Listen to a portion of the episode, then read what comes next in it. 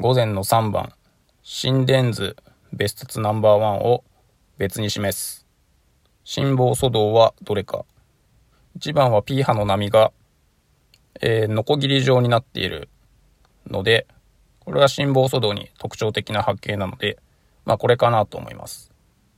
で、2番は RR 間が不定で、心房線の気外収縮、もしかすると心房細動かなと思う波形です。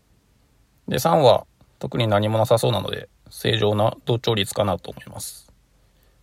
で、4は、滲出性の気外収縮が3連発してます。で、5番も、RR 間が不定なので、これも心房性の気外収縮と思われます。なので、私は1番を選んで正解しています。今回は以上です。